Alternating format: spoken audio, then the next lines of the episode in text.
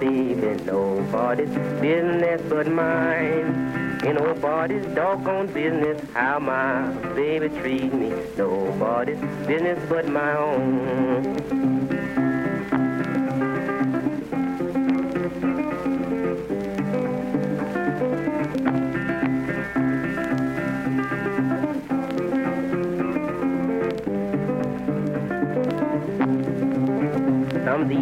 Gonna wake up boozy, gonna grab my gun, gonna kill old Susie. Nobody's business but mine. Going back to Pensacola, gonna buy my baby money motor. Nobody's business but my own.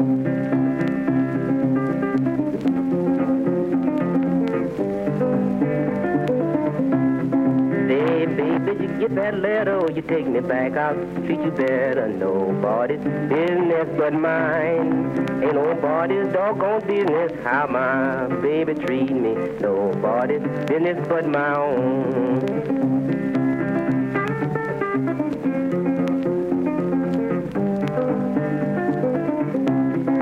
Nobody's dirty business how my baby treat me. Nobody's business but my own. These mornings gonna wake up crazy, gonna grab my gun, gonna kill my baby. Nobody's business but mine. Ain't nobody's doggone business how my baby treat me. Nobody's business but my own.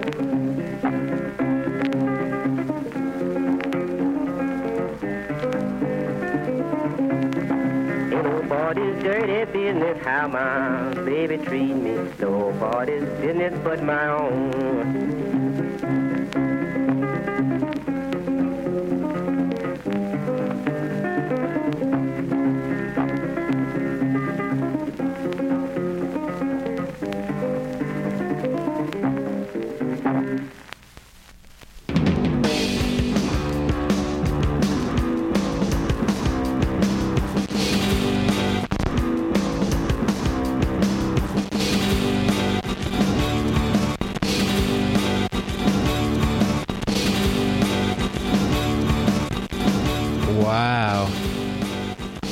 Shows what I get for not following a request to the letter. Uh, so, okay. I'm going to just talk to you guys for a second while I figure out something. Uh, and we're just going to listen to this uh, Skipping Dinosaur Jr. record as I do that. Um, so, I wonder how everybody's doing out there. I wonder how everybody's enjoying the show. Um, whew, oh, man, listen to that go. Isn't that something? Isn't that something?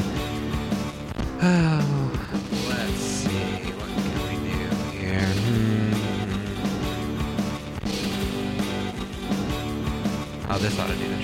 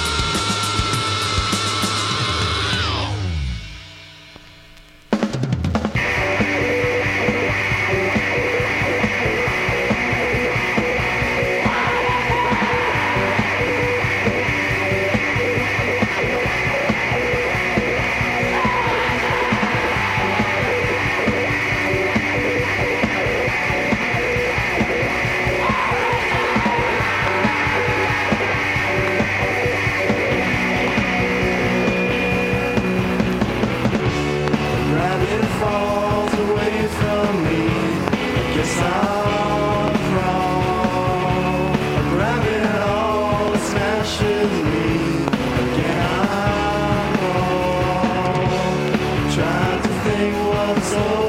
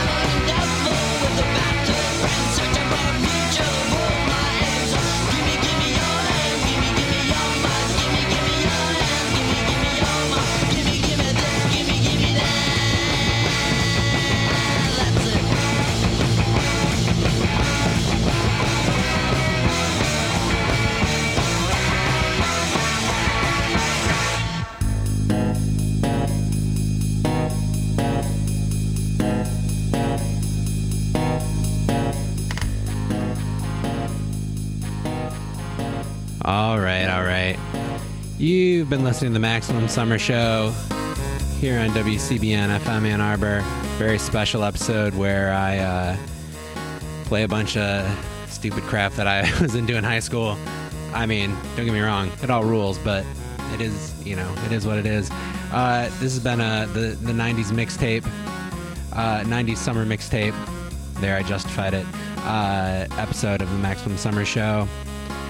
Um, so these are all songs that I have either received or given on in mixtapes between 1998 and I think like 2002 is what I said earlier. So whatever, that's probably true. Uh, you heard the Germs with Lexicon Devil. Before that, Lead Belly with Green Corn. Before that, Dinosaur Jr. with uh, Little Fury Things. Uh, before that, Mudhoney with Sweet Young Thing, Ain't Sweet No More. Before that, a very brief snippet of uh, Dinosaur Jr.'s version of The Cure's Just Like Heaven, uh, which skipped like crazy. Did weird things that records shouldn't ever do. Anyway, before that, uh, Mississippi John Hurt with Nobody's Dirty Business. Before that, the Vaselines with Slushy. Before that, Captain Beefheart and his Magic Band with Ella Guru. Before that, Daniel Johnston with Don't Let the Sun Go Down on Your Grievances. Before that, Pavement with Unfair.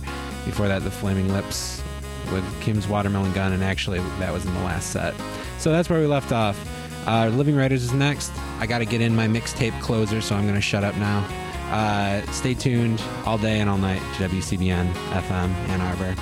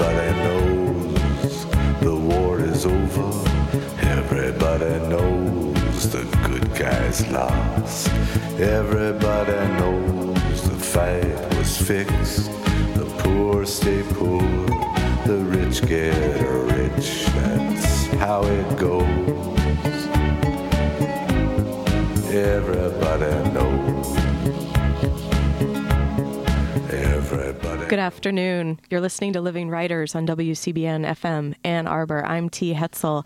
Um, thanks for the great music in, intro, uh, engineer Jesse Johnston in the saddle today, and for um, all the great music as I was driving over to the station on the way here listening to WCBN. Always a pleasure.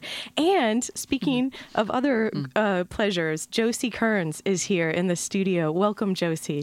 It's great to be here. Things poet mm. Josie Kearns, nonfiction writer Josie Kearns, many lect- lecturer, Like all that stuff. all these many hats, Josie Yeah, Kearns. true. Um, and you've got mm. two books that are out mm-hmm. this this year. 2009 is is a banner year for you. It's been pretty good. I have to say, yeah. It's it's I was a big surprise. So, mm. and actually when the books came out like I was waiting for them to be delivered like my copies, they and I thought that one small package was just more of the same and both books got delivered on the same day and different publishers. It was like and my and my horoscope. Oh my god! at- and my work. it was so great. My horoscope in the Chicago Tribune said I had a 10, and they rate it from 1 to 10, 10 being the best. And I was like, oh, now I know what a 10 is. You get two books delivered to you.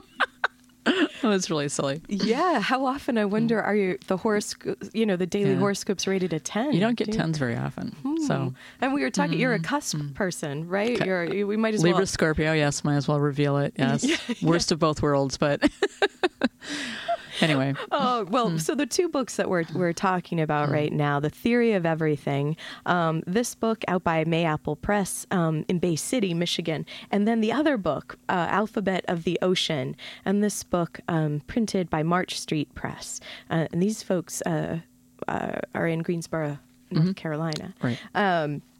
And I also just uh, we might be hearing a poem from one of Josie's earlier books, New Numbers, and this is in the the Michigan uh, Writers Series. Um, right, oh, Josie? New Issues Press. New, Mhm. new series Right, press. right. Okay. Um, so lots of exciting poems ahead, I think, because you, you'll read some for us Sure. today, won't you, Josie? Definitely. Oh, Yeah. Great. Great. And um, to kick off, we'll start with the biography of our, our, our poet in this Hmm. hot seat here. Josie Kearns was born in Flint, Michigan, and was raised there by her mother, Gladys Kearns Kibbe, and her stepfather, Ray Kibbe. Um, this is her fourth book of poems and fifth book, and we're going to be talking about that. I think that fifth book that you're Mm-hmm. you're um, alluding to is "Life After the Line," a nonfiction Nonfiction, book from right. Wayne State Press. Wonderful. Um, her, her work has been awarded four Creative Artist grants from the Michigan Council for the Arts, three Hopwood Awards, a Cowden Fellowship, a grant to the NEA. Uh, a Detroit Women Writers Fellowship, and numerous writer in residences from the Ragdale Foundation. Um, and, and we're going to fill in some of the other the biography notes now, too. Um, Josie, you Yeah, came here for the MFA, right? Right, Uh, right. Okay, so you're you're Michigan, born and bred. I know it's pretty scary. yeah, no, no. So so Yeah. Mm-hmm. basically, you write about snow. No, just- I know it's it's well actually I think the Midwest is pretty surreal. And I don't think people really get that, you know. Like there, like one time I was walking down to Flint uh, to go out for the evening to have dinner with my husband, and we felt like something was watching us on the left, and we turned, and there were three elephants swaying in this uh, green space, and it was like, what in the? so we get to the restaurant, we start telling people we saw three elephants, and everybody's like, no, no, and we find out that the the you know Ringling Brothers is in town, and the place they used to house them was torn down, so they're out in the field. I was like, yes, the Midwest is surreal. It really is. right. It wasn't any you know extra goodies that that you guys had partaken of. Wow, three elephants. Yeah, and they sway right before they're going to go to sleep, and so I found that out later in a PBS special. But and I was like, why? Yes, they did sway. it's very weird. Yeah, because they weren't even just stationary or eating. Yeah, doing they were some like- sort of elephant dance. very weird. Amazing. Yeah. Um, and anyway. elephant's always a good omen. I guess, know? yes. Okay, I think that's even better than getting a 10 on your horoscope. Yeah, maybe. Clipper, you know, three swaying elephants. But and so and you live now with your husband who's also a poet. Right, Joe Matuzik. And and uh, and you were mentioning he has a book coming out. Yeah, it's uh, he's fiddling with it, and he won't give me a copy to look at. But um, he's like, I'm not done with it yet. But Wayne State University Press is going to publish it in 2010. It's called Eating Fire, so it's going to be fun. He just did a reading uh, in Farmington, so he's he's happy about it. so getting the work out there in the world. The poems Mm-hmm. are, are getting out there in the, the oral the oral way. Oh, Yeah. definitely. Um, and and you guys live in Clinton and Clinton, which is a tiny town of 2,400 people. Um, it's very picturesque. I just went to the uh, the local um, theater there, and they had a screen that had a, a wrinkle. And so when the new people took over the the small town theater, they fixed the wrinkle and it went up fifty cents. So it was instead of two fifty, it was three dollars. And so people were standing in line saying, "I don't know if it's worth it." Fifty cents. it's just ridiculous. And- and this is it's for a first run- movie. It's for first run movies too. I just saw um, uh, Night at the Museum too. So Wow. So we should all get get there, $2. get over there to Clinton and, and and and be happy about it. No no wrinkles on the screen. so funny. Yeah. Um, and so and I well while I was looking Hmm. you up online, Josie as well, I saw that you are a, a noted card shark. Is that is Card that shark. true? Card shark. Yeah. From the Works in Progress series, the there was Works a side note series. about when you were a crazy. Maybe they were just being Oh. crazy at Crazy Wisdom. I don't know. Oh, they mean the tarot cards. So that's what they're talking about, I guess. Oh, I was Yeah, here. I was they meant. thinking poker or Oh no. I'm like- terrible at games of chance. like you're going over to Windsor or or even staying in Detroit for a quick. no, they probably were mentioning the tarot cards, but Oh, Yeah, so, so- w- what is it about the tarot that? Uh, in- Well, I'm a verbal person, you know, and so um, and everything is text, text, text. So um, one of the things that's interesting to me about the tarot is that it's you know besides the predictive and what will happen and stuff like that, it, wh- which is fun to think about. The visuals are so beautiful, and you think in a more in a different way, like a almost like an artist would think. Uh, and, but it does have you know things like opportunity and you know change and things like that. But it's all represented visually, and so that's kind of a, that's kind kind of gives my brain a rest, you know, from words. So when you're so, So- when you're making the Mm-hmm. poems, Josie, are are they so it's so it's not that they're image driven necessarily. How like Hmm, how that's a good it- point. Yeah. how are you Well, working? it's it's sort of um, I'll get an image. That's true. Um, but then I want to talk about something I just found out, like you know, like the inventions poem, for example, or you know, something like that, or the shells. Um, the seashells uh, drove myself and my husband crazy, I think.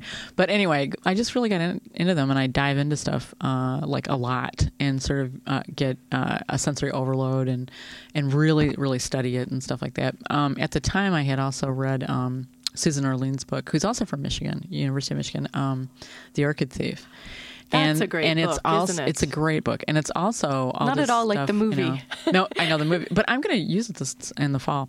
But it's so funny because it it really delves into it, and she started by just getting immersed in it. Um, and Florida, you know, and the seashells are in Florida, and it's like the same area, and it's such a crazy place. But Florida reminds me of the Midwest because it's surreal. It's got weird things next to weird to things. that. Yeah, Amen- yes. it really is. Yeah, all the serial killers go through Florida. It has is the largest per capita of serial killers. That's true. Is that's actually a factoid? That's actually a factoid. I usually just toss that other one No, out just it's by true. just from my reading. Yeah, and I actually there. went out to get shells at night, thinking, well, maybe I could get more shells at night at 1 a.m. by myself, you know, with a tiny flashlight on this on the Gulf Coast. I mean, I was really, I was completely addicted to the seashells. I mean, I just was like, oh my gosh, I'm out here. Then I found out later, oh, the most serial killers are in Florida. Oh, great. and I didn't know my boundaries or my surroundings or anything. so that was what was at stake for the book Alphabet of the Ocean, just out with March Street Press. Then, Yes, yeah, very much, So, yeah. so when you were So- Hmm. researching this book, so it took you to Florida. Yeah, I, And- I went to Florida three years ago, and I started, and I thought I was going to find. Um, I had really bad motives. I thought I was going to find, you know, cash and treasures and doubloons and stuff like that that get tossed up after a storm, which is really hard to do. But I had I had seen cash and treasures on TV, you know, on, on the Well, did you have Channel. a metal detector? No, I wasn't or- that nerdy, but Okay. um, but I thought about it. But I, I thought, well, I'll just get lucky because sometimes I can find things. But it was so hilarious because the first thing I really got were these five conch shells, and they're just beautiful. But I almost Whole rolled ones. whole ones, and I almost rolled right into the riptide.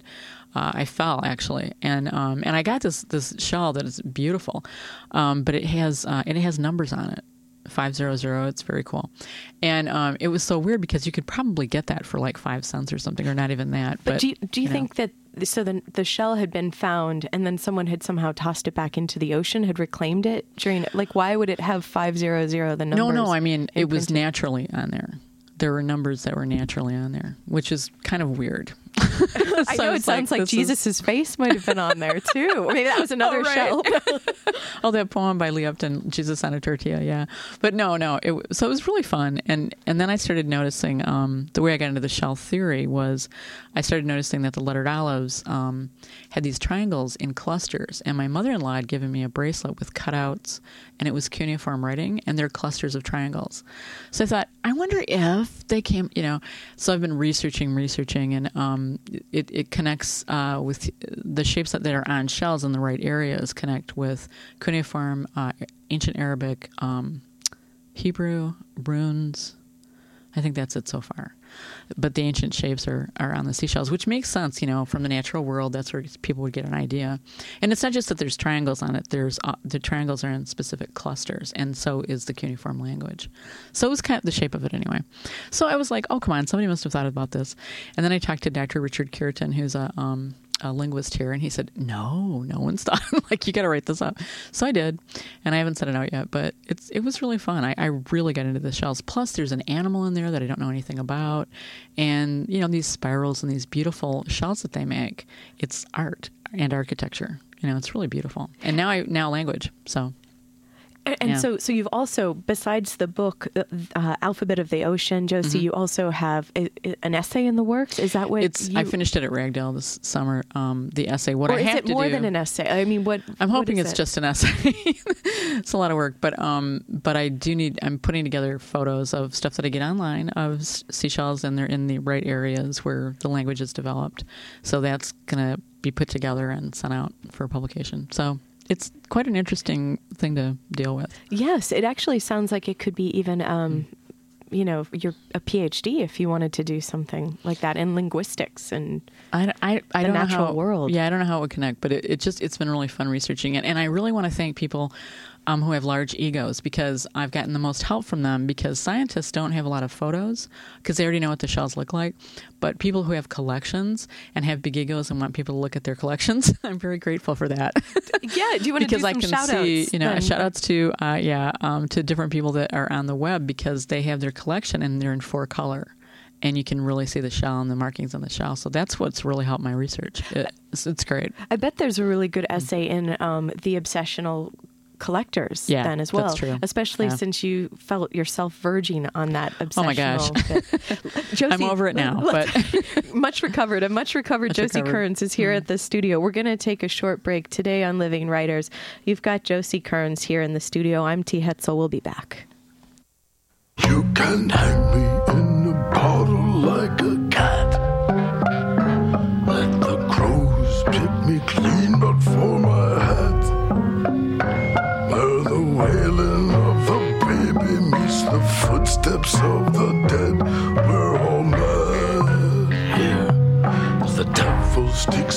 flag into the mud. Mrs. Carroll has run off with Reverend Judd. Hell is such a lonely place, and a big expensive face will never last.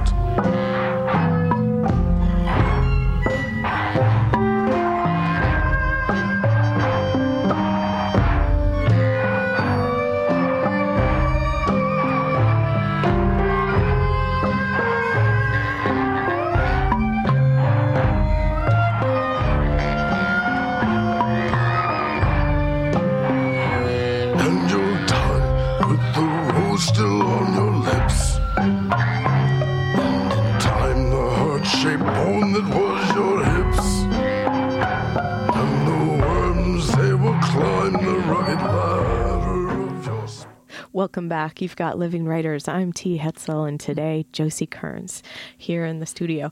Um, that's so funny to hear you say that. anyway, go. um, well, well, well, you know, I don't know why it would be because y- Josie actually let slip um, before we went on the air that she used to host Living Writers way That's way back wh- when Oh my gosh, I can't even remember when that was. well, Chaz, um, Oh. a, an engineer here for quite a long time now. He's at Northwestern in journalism school, but he mentioned yesterday Mm. that Living Writers, um, just after Closets, um, uh, Closets Are for Clothes, Mm-hmm. is one of the you know longest running shows with different Oh, hosts really? step, stepping in. Oh, so it's yeah. just great that you I don't mentioned. think I, I don't think I did it very long. I remember interviewing Richard Tillinghast and Laura Kasischke, and but it was Oh, really, they- really a long time ago. some some of our Michigan superstars actually. Very you can't get better than that. Yeah, it was fun. I learned a lot. And so, So- and did you do that when you were in the MFA program here, Josie, or That when, was before. before? That was before. Yeah, and then when I got in the MFA program, I started doing it more consistently. But it was, and then I got too busy, couldn't do it anymore. so it's quite a program. So Oh, well, it's interesting that you. T- nice That's to meet a former host, um, and I've met a few Yeah. of them now. Add, add Ashley David and Rachel Harkai right. to Oh, the right. mix. And um, okay, well, um, well, Josie, uh, we've been talking about one of the two new books out this year, um, Alphabet of the Ocean. Uh, I, I also I wanted to ask you about March Street Press because Mm-hmm. I noticed that your first chapbook was also came out with March Street, and I think you you um, you mentioned I think you give uh, a special thanks to Robert Bixby, who seems to be guy, at the yeah. helm of March Street. he's Press. published a lot of Michigan people. I mean, it's he's he's really good, and he's been lucky for me. Um, he published the chapbook of new numbers, and then uh, Herb Scott published new numbers in the full collection. And I've already got interest. I, I probably shouldn't say who it is, but I've got interest in somebody who wants to publish a longer version of uh, Alphabet of the Ocean, but they want it to be called Pink Noise which is cool because I finally finished that poem. But but um, it, it's he's just been really lucky for me. I mean, the chapbook gets out, and then other people get ideas about a longer book. So so is he's that, very cool. So is that the idea then, Josie, of of Yeah. of making The, this it's like a it's it's like a first it's like a first sketch not a first sketch obviously But- this is but through no, many know what you mean. revisions but, yeah, yeah, but it is. And uh, actually, I'm glad you said revision because Diane Wakoski helped me greatly in editing the book. and so, um, because I just uh, all the poems came really quickly after that first year, and it's when it comes in a burst like that, it's hard to go back and edit because you you don't know you don't really know what you're looking at in a certain way. Other other times uh, it's fine. I go back and revise and all that.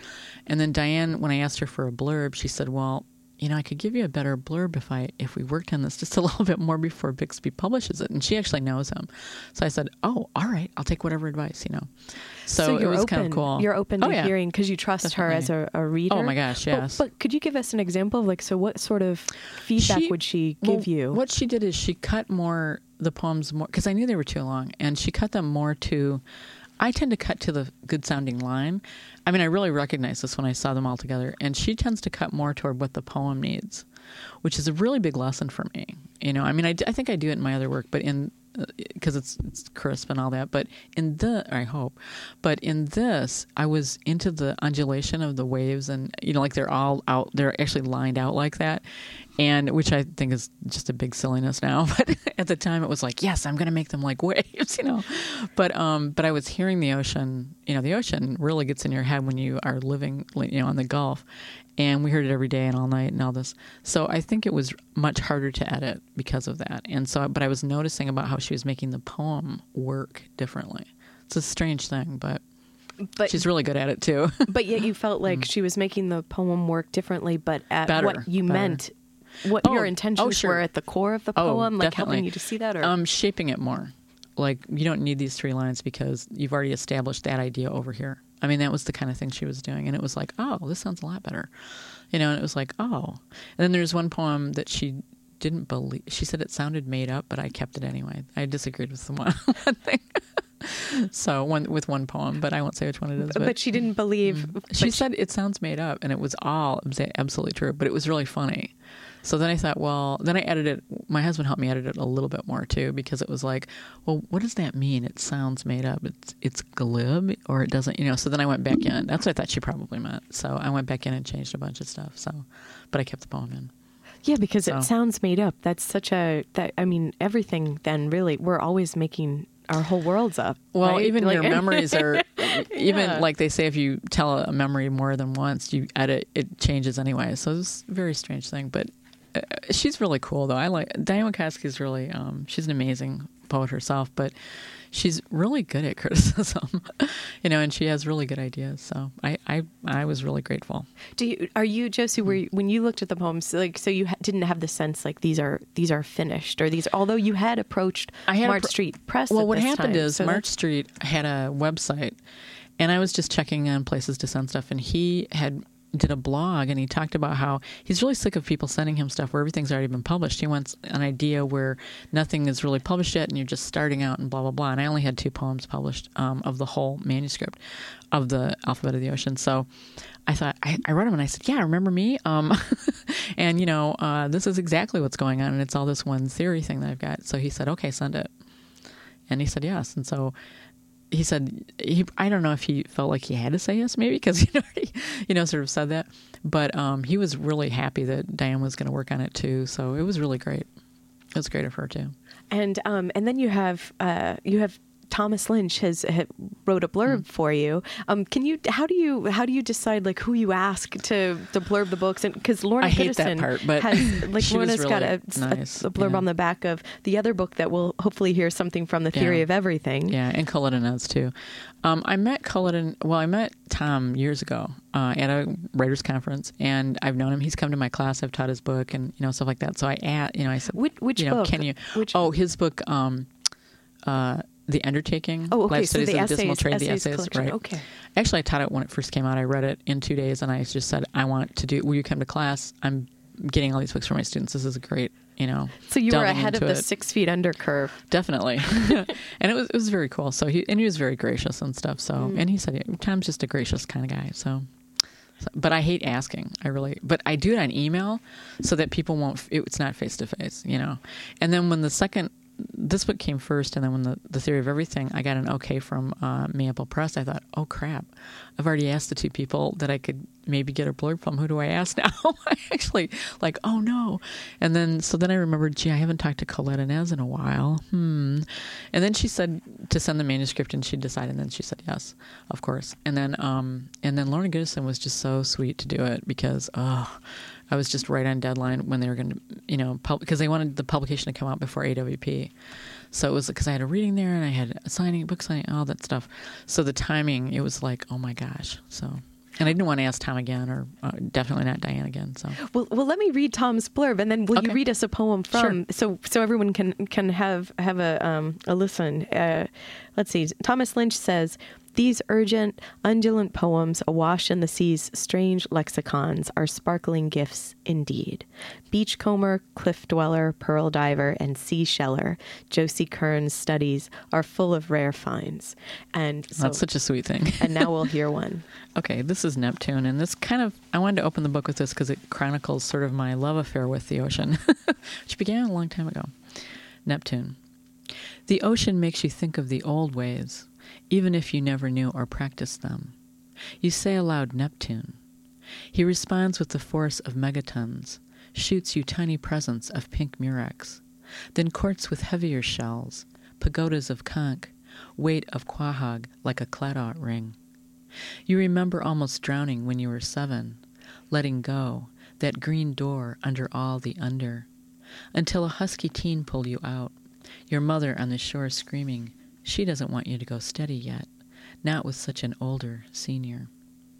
Now you don't promise anything either, except words and saying his name. His blue arms, his teal translucence, pirate doubloons, tumbled sea glass, Spanish silver and spiny jewel box, starfish and sand dollar. All Neptune wants you back. His terrible love, his caldera arms. Your mother no longer there to protect you. There never was a father. What do you say to a man of means? So that's Neptune. And I actually went to the beach and I said, Neptune, you you've got to give me some shells, and I'm not drowning this time, but I will write a poem about you. it was really funny because in my head I was like, okay, Neptune, shells, and I did find a bunch of shells, so it was it was pretty strange. What's like one of your prize shells? Would you Um, say? Well, there is a shell I, I found on a morning. uh, It's a lightning whelk. They're, they're beautiful and they're turbulent, you know, and they're um, spiral shaped. And it's gray and blue. And I found it during a huge storm, and it had gotten socked right into the side of the um, the The sand uh, the embankment sand or the and I had to, and I and it, it was in a moment going to be a fossil because um, the sand covers things so quickly and so definitely and packs it down. Turns out sand's a really good packing material. Um, that I had to get it right away, and it's just beautiful. It's beige and blue. It's really gorgeous. So, and I like the spiral. Yeah. So now, So, do you have them all over your house then? In the main rooms, I do. And my husband said, Are we going to have shells everywhere in the house? And I said, No, just these two rooms and then upstairs in the library. So, yeah. And I have to, and I give, give them away to students as well because I have too many. so, anyway. And and so. Josie, with this, um, do you find that you're you're coming up with an idea that you, like you Hmm. said earlier, you become immersed in, like you just run full throttle into it, and Yep. then and then it becomes a, a way to frame the book. Is that your method of working? That for, or is that just uh, first- subconscious? Well, or- I sort of knew the Neptune poem had to come, or I had to write about Neptune because I had promised him I would. And um, and but then also I wanted to write about like I did almost drown when I was seven. Like I was really close. I'd gone down four times, so it was really bad. Um, and uh, it was just accident that my mother saw me and that the little boy, the boy, well, he, little boy, he's probably twelve, uh, came and got me. Um, and so there was that. I had been to the ocean before, but the the uh, near California, and so this is Florida, so it's a little bit different. Um, but then the other poems, I kept getting into the shells and what their names were, and you know, there's these cone shells and Hebrew cones, and there's um, lightning whelk. What a great name! I mean, you know, and then there were ponderous arks, and it's like, oh, a thinking ship is good, you know, and like when you get the name of the shell, you just think about it, and it's like suddenly you're off to the races. I mean, it's it was just like I had to. But then I found out that people who shell are so into it and they want anything that has to do with shells. So I was hoping the book would be a crossover, you know, or something like that. But you know, I, I don't know yet. So, any signs of that? Yeah, that sounds great. Well, like I was at a I was at Ragdale and I um, was asked to speak to a group of visitors, and so I did. And I didn't even I didn't read or anything, and uh, I had mentioned the Shell book, and I sold books, so it, they were like, "I shall, I want that book." so that was really strange. Could you tell us a little bit about Ragdale? Oh, since sure. you've been there, Sure, sure. if you uh, a few times. Uh, uh, Ragdale Foundation is uh, artist uh, writer colony in Lake Forest, Illinois, and they also have a composer that comes usually, and it's artists and writers, fiction, poetry, dramatists, playwrights. Um, Screen screenwriters um, come, and uh, I met a bunch of people that I still know now. In fact, Audrey Niffenegger, who did uh, who wrote the Time Traveler's Wife, is a major artist as well, and she did the cover of my book for the Theory of Everything. Um, and and I wanted her to do the cover of my book because I love her work. Uh, but I met Did her she an create this artist specifically Yes. for the the Mhm. book? Oh, yeah, wonderful! So that was kind of cool. And then, and it's based on a drawing that I had seen in her uh, book, uh, the, the incestuous sister, the three incestuous sisters. But the incestuous part is only because they all fall in love with the same guy. but anyway, um, and it's sort of like a picture book. But um, but I asked her if she'd do it. She was yes. And so I mean, I just got a lot of help. But Ragdale's really cool because um, I just was there for a month, and it's like going back to the 19th century. I mean, there's no TV, and there's every room has its own small library, and then there's a larger library downstairs, and they have all these ancient books and. You read and you work and they make you food and it's great. wow, it does. It sounds So, like a dream. And how is. were you first invited, Josie, to go? oh, um, Because you've been A there long four time ago- times or so. um, more than four, but I won't say how many Mm-hmm. because I think they're going to make a rule that you can't come. Uh, but um, Larry Pike, who's a Detroit writer, told my husband Joe about it, and then Joe went, and then he kept saying, "You have to go to you have to go to Ragdale." So as soon as I got my, and then um, Alice Fulton, um, who also, you know, taught here, said that as soon as you get your MFA, go right. And so I thought, oh, all right, I should go to Ragdale now. So I got my MFA and I went there, and I've been going, um, and it's just a great place. I mean, I get a lot of work done. Well, that, that's not, it's. It seems like a great place for production. Yes, This- for production, it definitely is. Well, we're going to take a short break. Uh, you're listening to Living Writers. Today on the program, Josie Kearns. I'm T. Hetzel. We'll be back.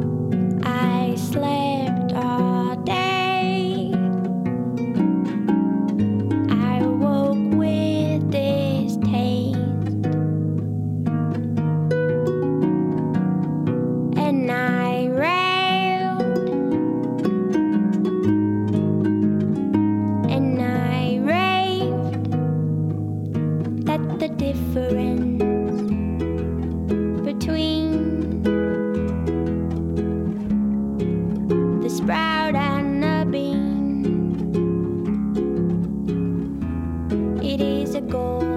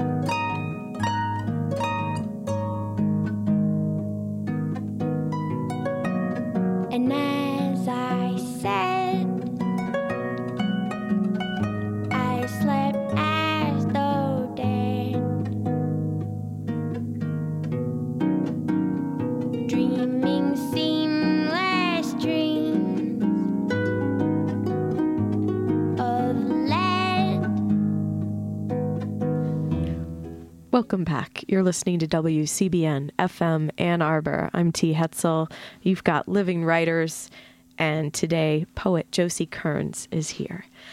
Um, if you're just joining us, uh, we had a poem from Alphabet of the Ocean, and now we're going to be moving on to the next book because uh, Josie's got. Uh, uh, what is that expression? Like a, a spoil of riches or something like that? Well, because there's Oh, two yeah. books in one year. An embarrassment of riches. Is that it? Thank you. Oh, me- I shouldn't even attempt these phrases if I can't, you know, pull them off correctly. Um, so, so this the the next book we're going to be talking about is the theory of everything. Um, and this this is by Mayapple Press, uh, published uh, up in Bay City. Uh, Josie, so how so so how did um, Mayapple come into the picture then? What, Well, I also checked their website, um, and it said they weren't accepting any manuscripts. Um, and I thought, well, drat, because I like their. They had these beautiful books. I mean, you know, and stuff. And this is before I had thought of uh, of Audrey as doing the cover because I didn't have a contract yet. And then I, but I had met, I'd seen Judith at the Ludington Writers Conference, um, and she was, you know, doing the book thing and stuff. And so I thought, and that's the editor and publisher. So then I thought, well, what if I just emailed her? um, and she's, and so, and you know, if she says no, she'll, it'll be no. Like I'm not interested, and we really are closer. Maybe she'll be interested. So I pitched her the idea first because um, all my books so far, which is really odd to think about right now, uh, in poetry are, are usually concept books, and Pink Noise is going to be a concept book as well, around an idea, some idea. So. Um, this one, one was around I, I wrote her and said well it's around uh, quantum physics theory. Don't you know cut me off now. Uh, it's about how the um, idea of quantum physics um, concepts dovetail with human experience. It's i mean it brings it back down to earth. And she said oh tell me more. And so i told her my ideas and i sent her like i think 10 online. And she said okay send the manuscript. So i was like all right you know? So, so, when going back just for a moment, Josie, when you're you've got the so you're saying there like a, a concept book, Right. Okay, um, but does that is it because you're just you, it's what you you find that you've been like the Obsessing work about. that is just starting to pile become a sheaf Yeah. of paper, you know, Right. like where you're. and they seem to go in one direction yeah that's true yeah. So it's not as if you're thinking, I'm going to, it's time for the seashells, or I'm going to think about physics, or you, well. I'd been thinking about physics, and I had like I had a core of maybe ten poems that really were all com- like dark matter and reading physics and satellite father and things that were really about that. And then it started to expand. But um, like in that book, and in New Numbers too. But in both of those books, I had because I was obsessed with numbers before. But um, they both have d- double voice pieces, uh, and the reason for that is I met Alan Lightman because he came to U of M. U of M is a great place to meet people, and um, he had written Einstein's Dreams at the time, and I said. I have a question. If there are 10 existences that are provable mathematically, uh, how come we can only perceive maybe four, you know, time being the fourth one, those dimensions? And he said, oh, that's because they're all coiled up in, inside each other. They're all coiled together and that's why you can't really perceive them. And i was like oh. So with language maybe you would coil one or two voices together and that's how you would like make a poem that talks about that in physics. I was trying to figure out what the how you could sort of do it on the page. And then it was also because i was coming at the same um, topic with two ways of looking at it and i thought well why can't i put those both and weave them together and so that's that's how some of those poems came to be which was kind of fun. For the inventions one, it's really easy because you've got my mother and I talking, and then you've got all these inventions by women. So, which was hard to look up at the time, but there has been a book out now about women inventors. But at the time, I had to go to the kids section of the library and look up Pulitzer Prize winners and find out what they invented and things like that. Or um, I'm sorry, Nobel and yeah, Nobel and Pulitzer Prize winners to see what had gotten invented. So somebody got that idea as a um, a book, and they've actually published about that. So I thought that was good.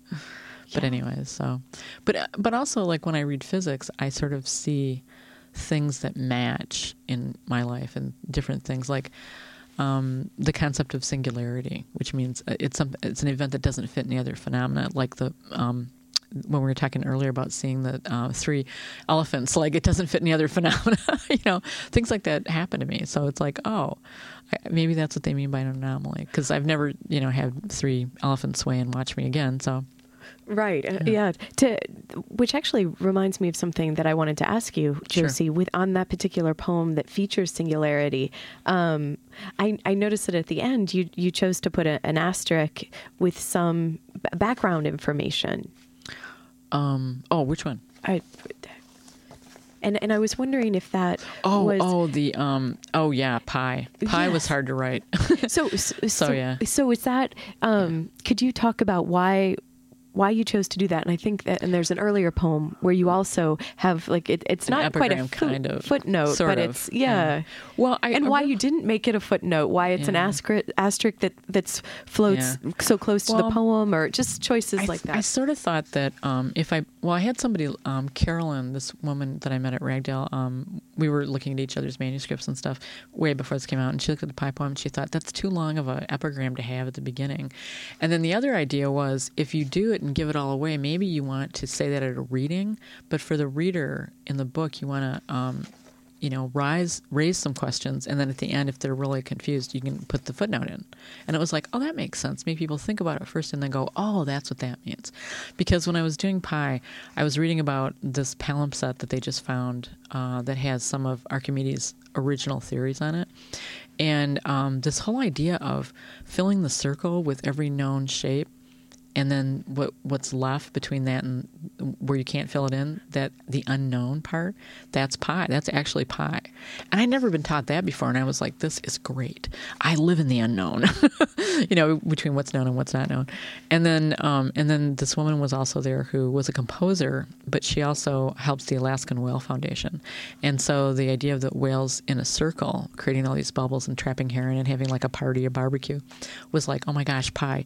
Like you know so it was, it was kind of a cool idea i can't read that poem because it's um, double voiced and i need two people so that'll be for another time i guess but uh, i don't know when that would be but i mean that's kind of the idea Wh- why couldn't you read it with um, with? I, I mean, no, I just think that's interesting. it's uh, hard or- to read with two you, you ca the idea is kind of to step on the other line a little bit just a little bit like when i'm ending uh, is that what we do you understand rome by way of florence would come in very It's quickly it's- it's, yeah, supposed to kind of go juggernaut like Yes. yeah so but anyway but but i can read a poem if you'd like um, that has uh, that talks about physics um, Sure. directly. If. Yeah, yeah. And the reason this is Tashiko Wada Meyer, who's an artist that I met at Ragdale. um, she does installation work, and um, she uh, uh, she's really cool. You have many dedications in this do, particular yeah. book too. Even Stephen Yeah. Hawking gets gets a shout out for Yeah. black holes. And, yeah, right. Because I learned a lot from all these people. I mean, I'm really lucky in that um, I, I get a lot from other people. so there's that. It's not plagiarism, but I do get a lot of ideas from other people talking and stuff. And Shuko made me think about stuff I had not done in years. Like when I was a kid, I was like three or four, and I put all these coffee cups out, and it's in the poem, and I put gumballs in it, and I was recording how long it took for the um, color to come off in the water. I put water in the. It was like some sort of weird experiment. and she reminded me of all the stuff I used to do as a kid, and I thought, I got to write about that. So, anyway, this is called Re- Reading Physics for Shiko Wadameyer, artist. Reading Physics. It's like a secret code you knew as a child when you kept careful notes how ex- of how exactly red ball gum differs from blue, when its shards shear off in arcs, floating in the space of hot tap water, green plastic coffee cups laid out on your yellow kitchen table in rows labeled like Petri dishes, or like the red, yellow, blue Play Doh you melted on General Electric bulbs in the dining room, dripping to candle taper perfection, kept in mason jars like radium. Now, how steady state theory seems to connect to the Maya beliefs. We are now in our fifth world. And infinite parts of quantum suggest Egyptian star religion. But also because there's something in chaos theory akin to how you orbit your own world, unsent thank you notes spilling out of a desk like filaments of novas, faulty wiring in the basement contrib- contributing to certain eclipses upstairs. Attraction and gravity not far from that Laurence Olivier look-alike at the gym, extra laps around the solar system for you, elliptical anomaly, and spiral galaxies happen every day in your coffee cup when the cream swirls like so many billion. Your Milky Way red as a spectrograph with foam a sprinkle of cinnamon can make. Your eyes are not the singularity expected with their darker nucleus, and so fractal decisions become small town talk of the nebular. You've left your one dimension for ten, interlocking as Lincoln logs your cousin wouldn't let you play with, and every time Hubble makes a discovery no one can fathom, you applaud like the fan of an underdog playoff team. It's great to know minds who know calculus are stumped. And you read and read far into the candlelit night, while mortality groans on its axis, as if, looked at another way, your life has a solution some other continuum could tell you. Thank Not that I ever found any. Thank you, Jesse. Well, that's But for the next book, isn't it? Really, Any all those- solutions, that'll be the solutions. yeah, really. But anyway. Oh, I grabbed your book. Sorry. well, that's okay. I'm just gonna grab it back here.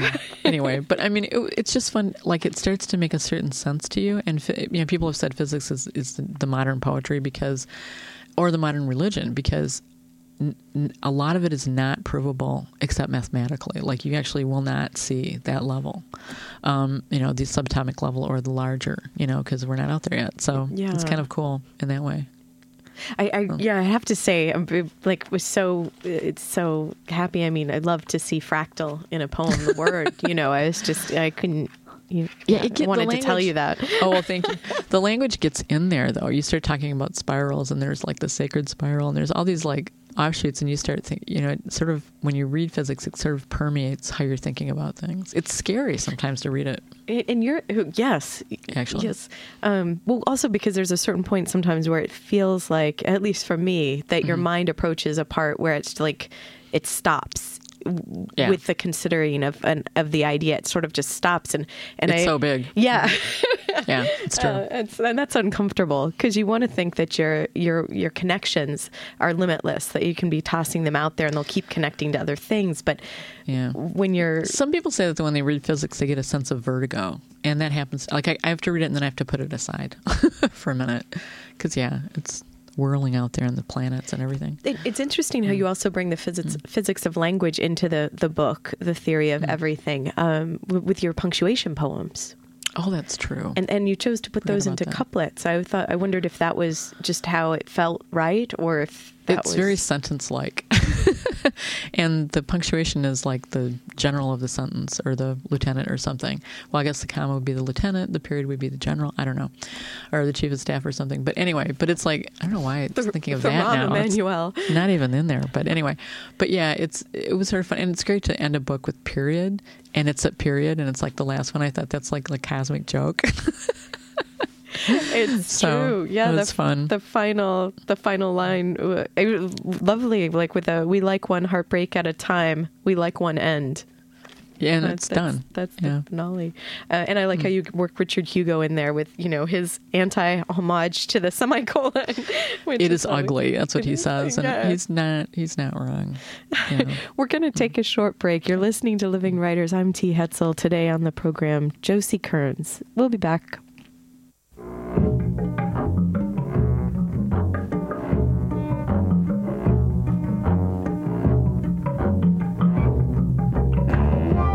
I was a boy, the moon